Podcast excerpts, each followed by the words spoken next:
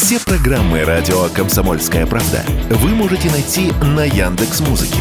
Ищите раздел вашей любимой передачи и подписывайтесь, чтобы не пропустить новый выпуск. Радио КП на Яндекс Музыке. Это удобно, просто и всегда интересно. 450 продавцов на онлайн-маркетплейсах в начале этого года промониторил общественный совет при Роспотребнадзоре на предмет подделок либо продукции, ввезенной в страну незаконно. Оказалось, что нелегальных торговцев, скажем, обувью на Wildberries почти половина, на Озоне от 8 до 13%, процентов, а на Яндекс.Маркете 4-7%. Все потому, что онлайн-торговля гораздо менее подконтрольна проверяющим органам, чем старый добрый офлайн, объяснил Радио КП зампредседателя общественного совета при Роспотребнадзоре Олег Павлов.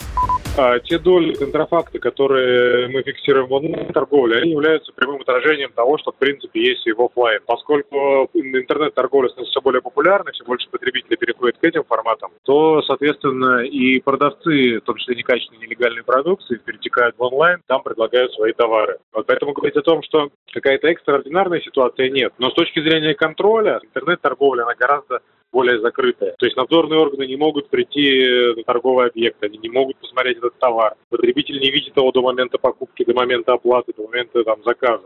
Поэтому а, на самом деле интернет-торговля – это очень благоприятная почва для продвижения и продажи контрафакта и контрабанды. Именно поэтому мы говорим о необходимости дополнительных мер в данном направлении. А еще онлайн-площадки нарушают порядок рассмотрения претензий, им сложно вернуть товары, получить достоверную информацию о продукции бывает трудно. Приводят общественники жалобы потребителей и предлагают обязать маркетплейсы тщательнее проверять работающих у них продавцов и товары, например, с помощью системы маркировки «Честный знак», которая содержит всю необходимую информацию о продавцах, прошедших обязательную регистрацию, а также об изделиях с маркировкой. А пока в онлайн-магазин даже с проверкой не придешь, как в обычный, говорит Олег Павлов из общественного совета Совета при Роспотребнадзоре.